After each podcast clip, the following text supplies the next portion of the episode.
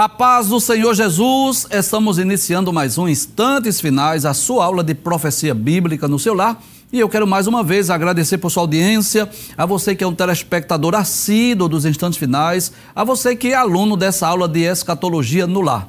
Quero agradecer também a você que tem enviado a sua mensagem para nós. Agradeço por suas orações, agradeço pelas mensagens que são enviadas diariamente. E eu aproveito para lembrar que se você deseja enviar uma mensagem para nós, ou uma pergunta, eh, talvez uma crítica, uma opinião, uma sugestão, o número do nosso WhatsApp é o nove nove quatro seis seis um zero um zero. Inclusive, nós estamos solicitando aos nossos queridos telespectadores sugestões para a nossa nova temporada. Se tem um tema, um assunto que você gostaria que nós abordássemos aqui no programa, envia para nós, nove nove quatro seis seis um zero um zero. Que Deus te abençoe. Que as bênçãos de Deus continuem sendo derramadas sobre a sua vida, sobre a sua família. Seja muito bem-vindo aos Instantes Finais. Como é do seu conhecimento, nós estamos estudando sobre a infalibilidade das profecias bíblicas. Já estamos estudando há meses esse tema. Já estudamos dezenas de profecias lá do Antigo Testamento. Já estudamos as profecias dos Evangelhos. Estudamos as profecias do livro dos Atos dos Apóstolos, iniciamos o estudo das profecias nas epístolas, né? E dessa feita, quero lembrar a você que estamos estudando também algumas profecias que terão seu cumprimento no futuro próximo. Isso porque a grande, a maioria, né? A maioria das profecias das epístolas são profecias de, de eventos que ainda terão seu cumprimento em um futuro próximo, né? Então, nós já iniciamos as profecias de Romanos, da primeira carta aos Coríntios e, recentemente, estamos estudando as profecias da segunda carta ou epístola do apóstolo Paulo aos Coríntios. Pode abrir a tela, por favor? Isso. Já estudamos dois temas dessa epístola. Vamos relembrar o que foi que vimos? Primeiro, nós vimos, né, sobre esta promessa, essa profecia acerca do consolo de Deus. Deus nos consola nas tribulações. Vimos nesse programa, né, que a vida cristã não nos isenta de lutas, de provas, de adversidades, mas nós podemos contar com o consolo de Deus. E também estudamos uma outra profecia que está no capítulo cinco, que todos havemos de comparecer ante o tribunal de Cristo. Nós vimos essa profecia, inclusive, traz a tela por favor, inclusive eu até trouxe um breve resumo aí dos três eh, julgamentos futuros, os três julgamentos escatológicos, né? Falamos um pouco sobre o tribunal de Cristo, sobre o julgamento das nações e sobre o juízo final. Nós mostramos no mapa para que você possa entender em que período esses três julgamentos vão ocorrer. Mas falei de forma mais específica sobre o tribunal de Cristo, que é aquele julgamento para entrega de galardões. Hoje estudaremos outra profecia que foi proferida pelo apóstolo Paulo sobre os falsos apóstolos. Abre a tela, isso.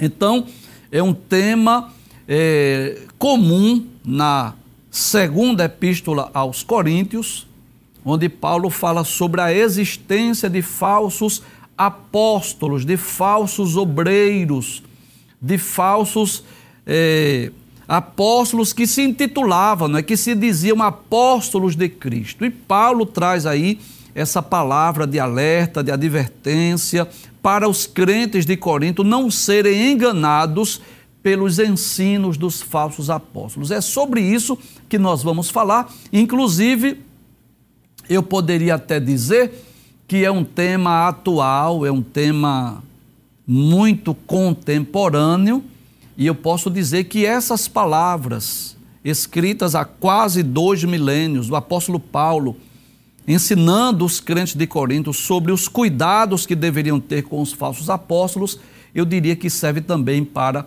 cada um de nós. Vamos estudar esse texto, segunda carta aos Coríntios, capítulo onze, versículos um a quatro, e depois versículos treze a quinze. Pode abrir a tela, por gentileza. Paulo vai dizer no capítulo onze, dizendo assim: tomara que me suportasseis um pouco na minha loucura. Professor, qual é a razão pela qual Paulo diz que a igreja, os crentes de Corinto, deveriam suportá-lo na sua loucura. Será que Paulo estava louco? Claro que não, com certeza não. É porque muitos falsos obreiros, falsos apóstolos, estavam dizendo que Paulo estava louco, que Paulo estava fora de si. Na verdade, isso é uma espécie de uma ironia do apóstolo Paulo. Lá no capítulo cinco, por exemplo, o versículo de número treze, dessa mesma carta ou epístola, Paulo, fala, fala, Paulo diz assim: porque se enlouquecemos é para Deus, e se conservamos o juízo é para vós. Então Paulo está fazendo uso aí de uma ironia, porque havia ali em Corinto os falsos obreiros, os falsos apóstolos, que duvidaram do apostolado de Paulo, e muitos chegavam a dizer que ele estava enlouquecendo. E Paulo diz aos coríntios que eles deveriam suportar na sua loucura, como que diz assim: olha, se vocês me têm por louco, mas pelo menos que vocês me suportem na minha loucura. Passa o texto, por favor. Aí ele diz, suporta, volta por favor, ele diz, suportai-me porém ainda. Pode passar o texto, versículo de número dois. Aí ele diz, porque estou zeloso de vós com zelo de Deus. Então Paulo mostra que zelo é esse, o cuidado de Paulo para com a igreja. Traz a tela, por favor. Todos nós sabemos disso, do amor que Paulo tinha para com os crentes, para com a igreja. Paulo era aquele obreiro zeloso pela igreja, pelos servos de Deus, pelo povo de Deus. Inclusive, Paulo, ele, ele sempre tinha esse cuidado quando estava nas suas viagens, sempre procurava se informar como estavam os cristãos, como estava a igreja. Muitas vezes ele viajava, visitava aqueles irmãos para saber como eles estavam, para fortalecer a fé, fortalecer o ânimo. Paulo amava tanto os crentes, amava tanto a igreja de Cristo, que mesmo quando ele estava preso, ele enviava cartas, ele aproveitava as prisões para quê? Para escrever cartas às igrejas, para ensinar, para doutrinar, para encorajar os cristãos do primeiro século. E nesse texto, capítulo de número onze, versículo dois, quando Paulo diz, eu estou zeloso de vós, Paulo estava falando do seu cuidado, do zelo que tinha pela igreja. Mas é interessante que Paulo diz, com o zelo de Deus. Ou seja, esse cuidado de Paulo era um cuidado como se fosse um cuidado do próprio Deus. Não era nada com interesses pessoais, não era nada interessado nos bens da igreja, não, era um zelo de Deus, era o cuidado de um verdadeiro, de um autêntico obreiro que foi chamado por Deus para servir a igreja. E nós sabemos disso, né? Que Paulo foi esse instrumento de Deus, não só para pregar o Evangelho, não só para é, realizar aquelas viagens missionárias, abrir novas frentes de trabalho, mas Paulo também foi usado por Deus para cuidar do rebanho. Embora que ele não era um obreiro local de tempo integral numa, numa cidade, por conta das suas viagens, sempre viajando, fundando novas igrejas, mas sempre que ele estava, não é, tinha a oportunidade, estava mandando essas cartas, encorajando os irmãos, advertindo a igreja acerca do perigo, né, das falsas heresias, dos falsos ensinos, dos falsos mestres, dos falsos profetas, enfim, Paulo sempre aproveitava, e ele deixa bem claro, em, dizendo, informando a igreja de Corinto, que esse zelo que ele tinha pela igreja era um zelo de Deus. E Paulo faz uso de uma comparação, de uma ilustração. Que coisa interessante, abre o texto, por favor. Ele diz, porque vos tenho preparado para vos apresentar como uma virgem pura a um marido, a saber, a Cristo. Então, de uma forma figurada, de uma forma metafórica, Paulo diz assim, olha, eu estou trabalhando, eu estou me esforçando, cuidando de vocês, preparando vocês, como que eu estivesse preparando uma virgem, uma noiva para apresentar ao marido. E quem é esse marido? É Cristo. Então Paulo estava falando desse zelo, desse cuidado, do amor que ele tinha para com a igreja, para com a noiva de Cristo. Paulo estava ali desprovido de qualquer sentimentos humanos, de qualquer soberba, de qualquer orgulho, de qualquer vaidade, de qualquer interesse pessoal. O objetivo dele era preparar a igreja para entregar ao Senhor Jesus Cristo. Pode passar o texto, por gentileza?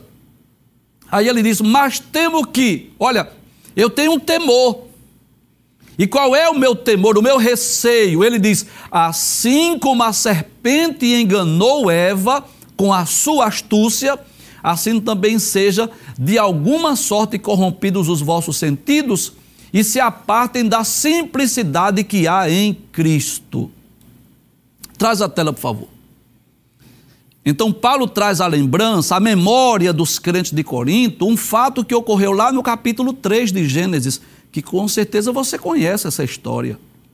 Quando Satanás, através de uma serpente, começou a seduzir a Eva, lançando dúvidas no coração de Eva sobre a bondade de Deus, sobre a justiça de Deus, sobre a retidão de Deus. Deus havia dito que eles não deveriam comer do fruto da árvore do conhecimento ou da ciência do bem e do mal, e Deus havia dito, porque no dia que dela comerdes, dela árvore ou dele fruto, certamente morrereis, certamente morrerás. Só que o que é que Satanás faz? Ele aproveita uma ocasião em que a mulher está sozinha e começa a lançar dúvida. Ele vem através de uma serpente, porque geralmente Satanás vem através dos seus agentes. E ele vem através de uma serpente e começa a pôr em dúvida, não é? Não é assim que Deus disse que você poderia comer de todas as árvores? Aí a mulher diz, não, da árvore do, da ciência ou do conhecimento do bem e do mal, Deus disse que não comesse. Inclusive ela acrescenta, nem nele tocareis para que não morrerás, para que não venhas a morrer. E Satanás, através da serpente, diz assim, certamente não morrerás. E aí começa a lançar dúvida, né? Diz assim, Deus sabe que no dia que dela comer, se abrirão os vossos olhos, vocês serão como Deus. E a mulher foi enganada, foi seduzida pela serpente, começou a olhar para aquele fruto com um olhar diferente, veio o engodo, o desejo, e ela comeu do fruto, deu ao seu marido, ele comeu com ela, e assim foram abertos os olhos de ambos, o pecado entrou no mundo, passou a fazer parte da história da humanidade. E Paulo traz a lembrança dos crentes lá de Corinto, esse fato, esse episódio, esse acontecimento que ocorreu lá no Éden, para lembrar. É como se Paulo dissesse assim, olha, eu tenho um zelo por vocês. Eu quero dizer a vocês que o meu zelo, o meu cuidado com vocês é um zelo divino, é um zelo de Deus. Não há nenhum interesse pessoal, não há nenhuma vaidade, nenhum, so, nenhum orgulho, nenhuma soberba. Não, não, não. O zelo que eu tenho por vocês é o zelo de Deus, é algo espiritual, divino. Agora, eu tenho um receio. Eu fico temendo que vocês sejam enganados. Como quem diz assim? Da mesma forma que Satanás conseguiu arregimentar a terça parte dos anjos do céu, da mesma forma que Satanás conseguiu seduzir a Eva, eu tenho medo, eu tenho receio que vocês sejam enganados. E por que é que Paulo tem esse receio? Porque Paulo sabia que havia se infiltrado na igreja falsos obreiros, falsos apóstolos, com falsos ensinos, com heresias, com ensinos deturpados. Abra a tela mais uma vez, por favor. Aí ele diz, eu temo, eu tenho receio que assim como a serpente enganou Eva com a sua astúcia, assim também sejam de alguma sorte corrompidos os vossos sentidos e se apartem da simplicidade que há em Cristo Jesus. Eu estou receioso que vocês venham se afastar do Evangelho, da simplicidade que há em Cristo Jesus. Aí ele continua dizendo, pode passar o texto, versículo quatro. Aí ele diz, por quê? Se alguém for pregar-vos outro Jesus, que nós não temos pregado, se alguém chegar aí para vocês, crentes de Corinto, falando sobre outro Cristo, sobre outro Jesus, diferente daquele que nós temos pregado, ou se vocês recebem outro Espírito que não recebestes, ou outro Evangelho que não abraçastes, com razão sofreis. Então Paulo fala aí sobre três coisas que poderiam acontecer. Pode deixar a tela aberta, por, por favor. Primeiro, Paulo temia que eles fossem enganados pelo ensino de outro Cristo, de outro Jesus, diferente do Jesus que Paulo ensinou. Ou eles recebessem outro espírito diferente daqueles que ele haviam recebido. Ou que eles recebessem outro evangelho que não haviam abraçado. Aí Paulo diz assim, com razão sofreis. Se vocês receberem outro Cristo, ou outro espírito, ou outro evangelho, vocês vão sofrer porque vocês querem. Pode trazer a tela, por favor. E talvez lendo esse texto alguém fique perguntando, mas por que essas palavras? Por que é que Paulo traz essa palavra para os crentes de Corinto? Simples. Porque Paulo sabia que haviam se infiltrados ali falsos obreiros, falsos apóstolos, no meio da igreja, com sua sutileza, com suas palavras enganosas. E Paulo estava temendo que esses falsos líderes, falsos mestres, falsos apóstolos, falsos obreiros, pervertessem a fé da igreja, dos cristãos. Passe o texto, por favor. Veja o que ele diz lá no versículo de número treze. Ele diz, porque tais falsos apóstolos, olha, então Paulo vai falar de quem? De falsos apóstolos que são obreiros fraudulentos.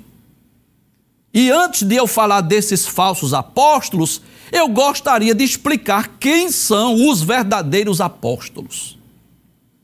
Quem são os autênticos apóstolos? Primeiro, eu vou mostrar quem é o verdadeiro apóstolo, para depois eu mostrar quem são os falsos apóstolos e os seus ensinos, o seu engodo, as suas heresias.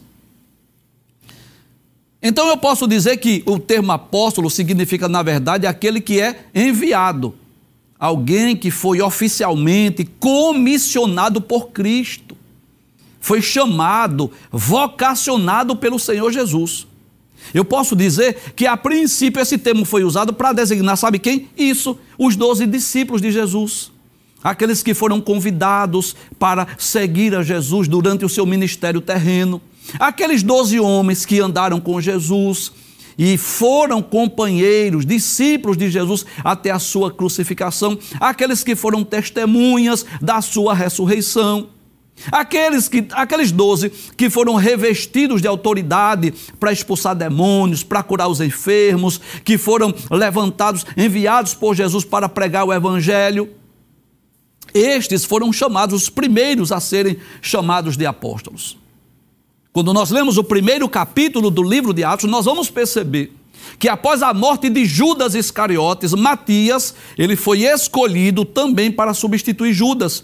Ele foi é, incluso no grupo dos doze. E depois o apóstolo Paulo, mesmo que não tenha sido um dos doze, mesmo que Paulo não tenha acompanhado Jesus durante o seu ministério, ele também foi comissionado pelo próprio Senhor Jesus para ser um apóstolo.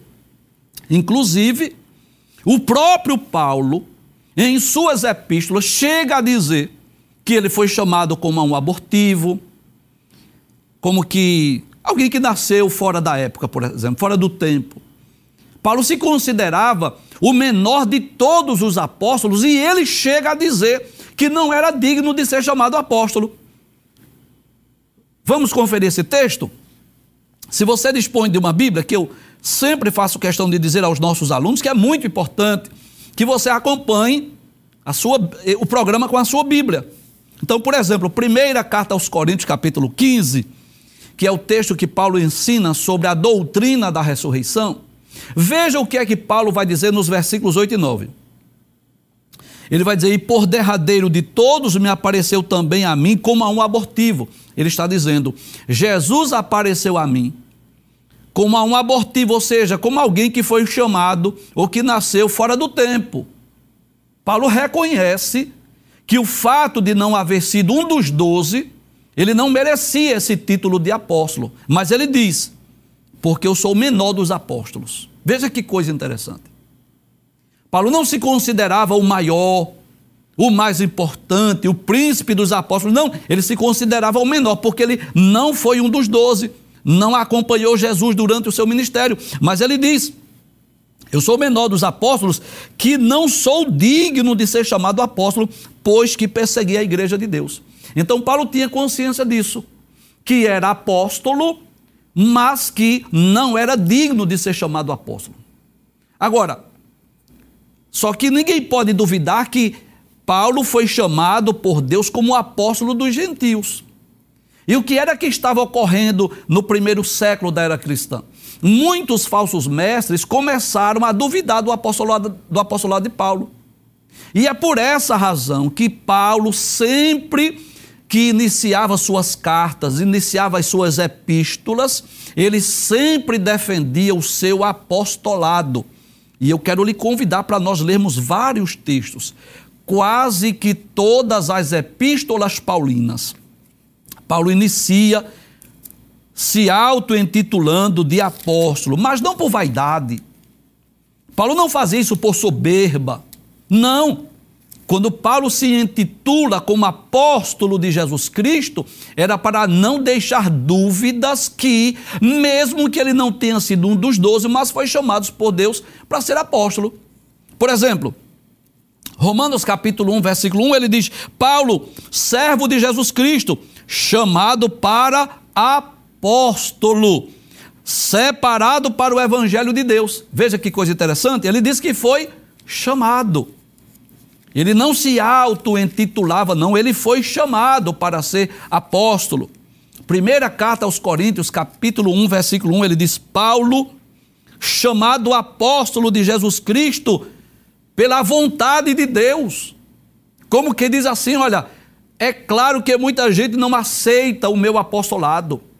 Eu sei que muita gente não concorda pelo fato de eu ser escolhido por Deus para ser apóstolo, mas ele diz assim: chamado apóstolo de Jesus Cristo pela vontade de Deus. Como que diz assim? Foi, foi a vontade de Deus que me chamou para ser apóstolo. Na primeira, não, desculpe, na, na epístola aos Gálatas, capítulo um, versículo um, ele diz: Paulo, apóstolo, não da parte dos homens, nem por homem algum, mas por Jesus Cristo e por Deus Pai, que o ressuscitou dos mortos. Que coisa interessante. Aos Efésios capítulo um, Paulo diz: Paulo, apóstolo de Jesus Cristo pela vontade de Deus.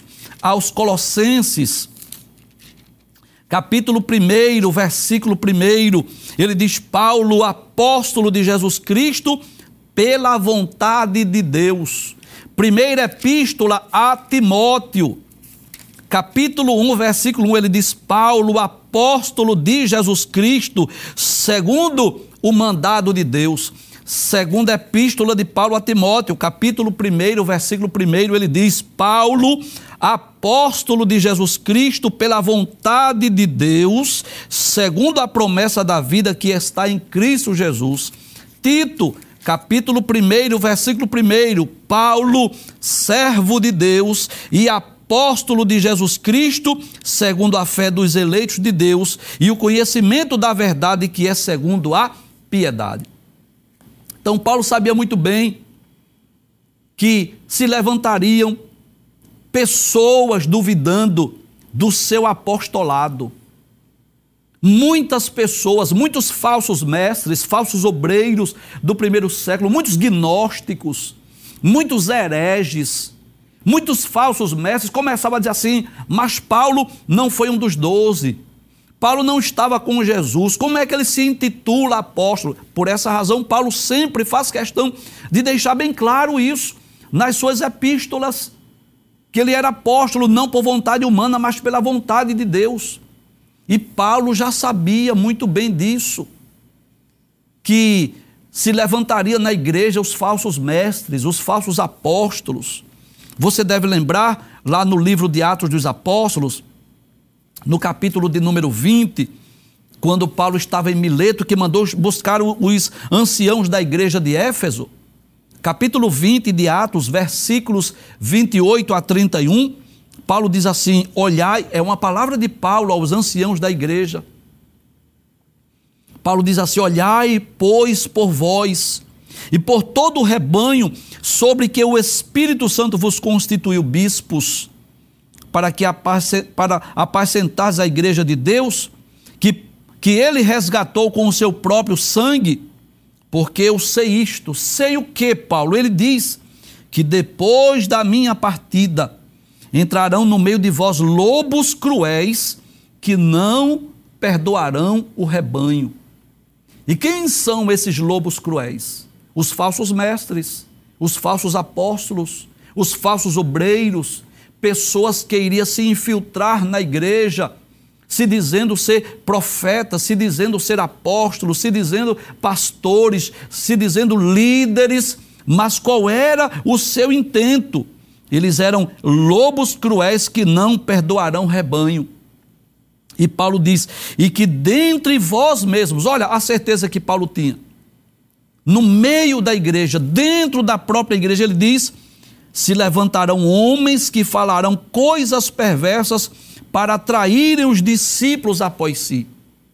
Em vez de conduzir os discípulos a Cristo, em vez de levar as pessoas a seguirem a Cristo, o que faria esses falsos mestres? Esses falsos apóstolos, esses falsos profetas, esses falsos obreiros, eles iriam atrair discípulos após si. E Paulo diz ainda no versículo trinta e um, portanto vigiai, lembrando-vos de que durante três anos não cessei noite e dia de admoestar com lágrimas a cada um de vós. E eu posso dizer que esta profecia, lá do capítulo vinte e oito de Atos, capítulo vinte, versículos vinte e oito a trinta e um, estava se cumprindo na igreja de Corinto. Aquelas palavras de Paulo aos líderes da igreja de Éfeso, aos anciãos da igreja de Éfeso, que Paulo disse, olha, vão se levantar no meio de vós lobos cruéis, estava ocorrendo lá em Corinto. Volta o texto mais uma vez. Veja, Paulo diz, porque tais falsos apóstolos são obreiros fraudulentos. O que, o que é isso?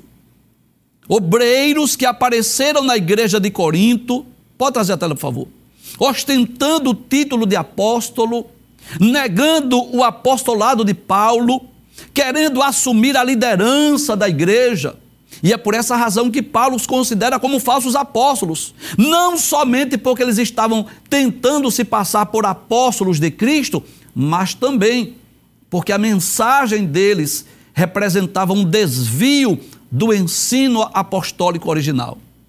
Eles haviam se infiltrado na igreja de Corinto, estavam fazendo graves acusações contra Paulo, o que levou o apóstolo Paulo a escrever essa carta, advertindo, alertando a igreja para ter cuidado com esses falsos apóstolos, esses obreiros fraudulentos.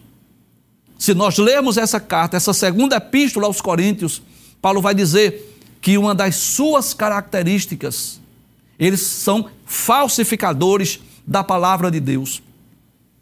Na segunda carta aos Coríntios, por exemplo, no capítulo de número dois, versículo de número dezessete, veja o que Paulo diz, porque nós não somos como muitos falsificadores da palavra de Deus. Então, uma das características desses obreiros fraudulentos, desses falsos apóstolos, qual é? É que eles falsificam a palavra de Deus, eles torcem a palavra de Deus ao seu bel prazer, para proveito próprio.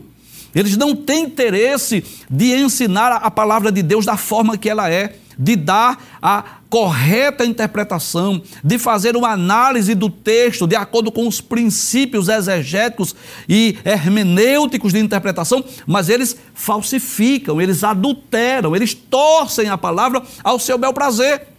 No capítulo quatro, versículo de número dois, Paulo diz ainda, antes rejeitamos as coisas que por vergonha se ocultam, não andando com astúcia, nem falsificando a palavra de Deus. Paulo estava dizendo assim, eu não ando com astúcia, eu não ando falsificando a palavra de Deus.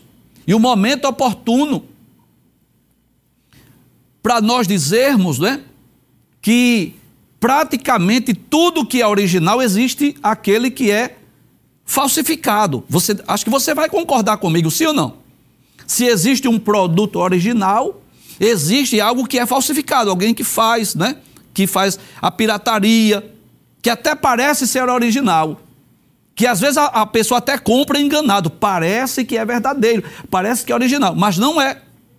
E eu quero dizer que quando alguém torce a palavra de Deus ou falsifica a palavra de Deus, de que forma? Trazendo um ensino deturpado, uma falsa interpretação. Às vezes a Bíblia é a mesma, mas a interpretação está diferente. Pessoas que isolam o texto, ensinam a palavra, o texto fora do seu contexto, querendo extrair dali lições, ensinos, verdades que não era o objetivo do autor, que não era o desejo de Deus. Quantas vezes não, não acontece isso? Pessoas que pegam frases isoladas, textos isolados e dão uma interpretação diferente daquela que era o desejo do apóstolo ou do próprio Espírito Santo. Eles usam, em vez de fazer uma análise correta do texto, usando os princípios hermenêuticos para fazer uma exegese, ou seja, ou seja, extrair do texto a correta, a verdadeira interpretação, o que é que eles fazem? Eles fazem uma exegese. Eles incutem no texto a sua própria interpretação e usam a palavra de Deus ao seu bel prazer.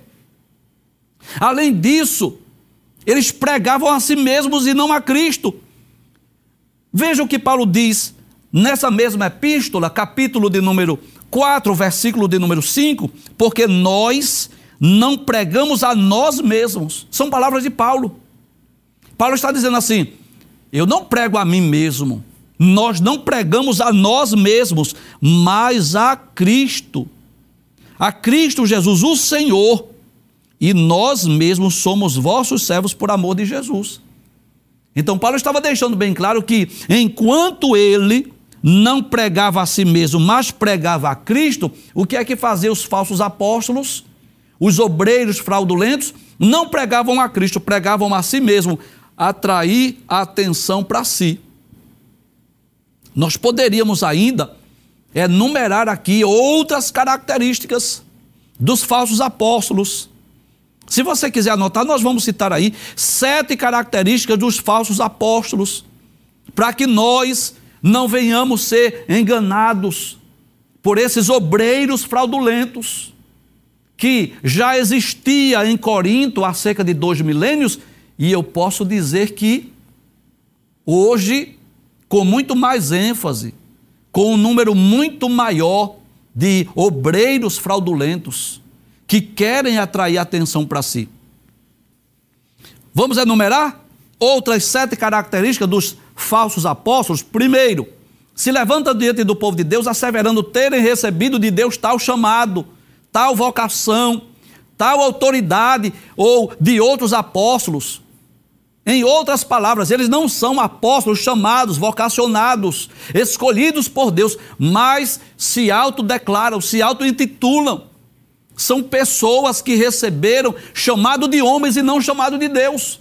Segundo, os falsos apóstolos são bons imitadores dos verdadeiros apóstolos. Eles são imitadores, mas na verdade são instrumentos do engano, que muitas vezes enganam multidões através do engano. Parece um ator. Ele tem uma aparência de uma pessoa piedosa, de um homem de Deus, mas que na verdade não são. Em terceiro lugar, os falsos apóstolos têm a aparência de manifestações de poder, uma das principais características dos falsos apóstolos, né? Essa capacidade de atrair pessoas, anunciando sinais, milagres, demonstração do poder de Deus, mas que muitas vezes são fraudes, são enganos, são milagres, sinais fraudulentos. Quarto lugar, esses falsos apóstolos têm a aparência de piedade. E as pessoas gostam de pessoas assim, que têm aquela aparência de um homem de Deus, de, de uma pessoa muito espiritual. A aparência de piedade é um meio muito eficaz para promover engano nas pessoas. Em quinto lugar, os falsos apóstolos são eficazes no uso das palavras. São pessoas eloquentes, que têm uma boa oratória. As palavras, não é? Você sabe disso, são o principal instrumento dos falsos apóstolos, que são usadas para atrair pessoas, para atrair multidões com os seus discursos, com as suas preleções, com as suas pregações e até parece ser uma mensagem de um homem de Deus. Em sexto lugar, os falsos apóstolos são sutis na introdução de falsos ensinos. Geralmente eles aparecem com um ensino muito atrativo, muito atraente, né? De uma forma sutil, começa a conquistar a confiança do povo, mas lançam heresias nocivas no meio da igreja. Chega sim o momento de eles ensinar descaradamente doutrinas absurdas, mas o povo às vezes já está tão cativo que recebe o ensino, a doutrina sem questionar, sem conferir nas escrituras. Em sétimo lugar, os falsos apóstolos dizem o que as pessoas querem ouvir. Os ministérios desses homens e mulheres são voltados aos anseios humanos, não para a glória de Deus. Eles não vão falar, por exemplo, em renúncia, em santidade, em conversão, não. Ele vai trazer uma mensagem cujo objetivo é agradar as pessoas, é massagear o ego humano. E não é isso que tem ocorrido em nossos dias? Quantos falsos bispos, falsos obreiros, falsos profetas, falsos apóstolos de Cristo, obreiros fraudulentos, como disse Paulo, não tem se levantado em nosso meio, né? Principalmente através da mídia, pregando um evangelho falso, um evangelho sem cruz, um evangelho sem renúncia, um evangelho sem sofrimento, propagando o evangelho das conveniências, um evangelho que só fala em riqueza e prosperidade, ensinando que as pessoas, o crente não pode ser pobre, não pode adoecer, não pode enfrentar sofrimento, propagando a teologia da prosperidade e esquecendo de pregar o verdadeiro, o genuíno evangelho, a salvação a Cristo, a conversão dos pecados, a necessidade do arrependimento para poderem encontrar o Senhor Jesus. Volta o texto, por favor. Aí Paulo diz à, à igreja de Corinto, né, que tais falsos apóstolos que estavam infiltrados na igreja eram o quê? Obreiros fraudulentos. Não eram obreiros chamados e escolhidos por Deus, mas eles estavam se auto-intitulando. Através de quê? Através de fraude. É como se, por exemplo, deixa eu ilustrar. Eles estavam se transfigurando em apóstolos de Cristo. Traz a tela, por favor. É como se alguém vestisse um jaleco branco, se intitulando um, um médico. É como se alguém estivesse usando um paletó e gravata, se intitulando um advogado, sem que fosse. É, na realidade, é isso que Paulo está dizendo. Pode passar o texto, por favor? E Paulo diz assim, não se admirem. Isso não é maravilha, isso não é uma coisa incomum ou extraordinária. Ele diz, porque o próprio Satanás se transfigura em anjo de luz, isso mesmo. O príncipe das trevas, às vezes se transfigura em anjo de luz. Você já deve ter ouvido aquela história de que todas as igrejas, a igreja se desviou do seu propósito, do seu objetivo, que a igreja fundada por Cristo falhou na sua missão e foi preciso Deus e Jesus aparecer alguém aí para fundar uma outra igreja, para fundar uma outra igreja, porque a igreja fundada por Cristo não deu certo. E eu até acredito que essa pessoa recebeu realmente uma visão, uma aparição de seres espirituais. O que eu não acredito é que tenha sido Deus e Jesus que apareceu para ele. Porque a promessa está de pé, as portas do inferno não vão prevalecer contra a igreja. A igreja não tem como ser destruída. A igreja é o único exército do mundo que já é vitorioso antes mesmo da sua fundação. E Paulo diz aos crentes, eu estou temeroso que vocês não sejam enganados, como Satanás enganou a Eva. E por que Paulo diz isso? Por causa desses obreiros fraudulentos que estavam em Corinto. Passa o texto, por gentileza, para nós concluirmos. Aí Paulo diz, não é muito, pois, que os seus ministros se transfigurem em ministros da justiça, o fim dos quais será conforme as suas obras. Então Paulo traz essa palavra de advertência, de alerta, de exortação aos crentes de Corinto, para que eles não se deixassem ser enganados por esses obreiros fraudulentos e por esses falsos apóstolos. E o que era que Deus, o que é que Deus espera da igreja? A mesma coisa que ocorreu com a igreja de Éfeso. Passe o texto, por favor, Apocalipse capítulo dois, versículo dois, quando Jesus escreve aquela carta através do apóstolo João à igreja de Éfeso, dizendo, né? Eu sei as tuas obras e o teu trabalho e a tua paciência, e que não podes sofrer os maus, e puseste à prova os que os que dizem ser apóstolos e o não são, e tu os achastes mentirosos. Sabe o que é que Jesus está dizendo? Aquela, aqueles crentes lá da igreja de Éfeso, que eles tiveram uma virtude. Qual era a virtude daquela igreja? Eles foram capazes de identificar os falsos apóstolos.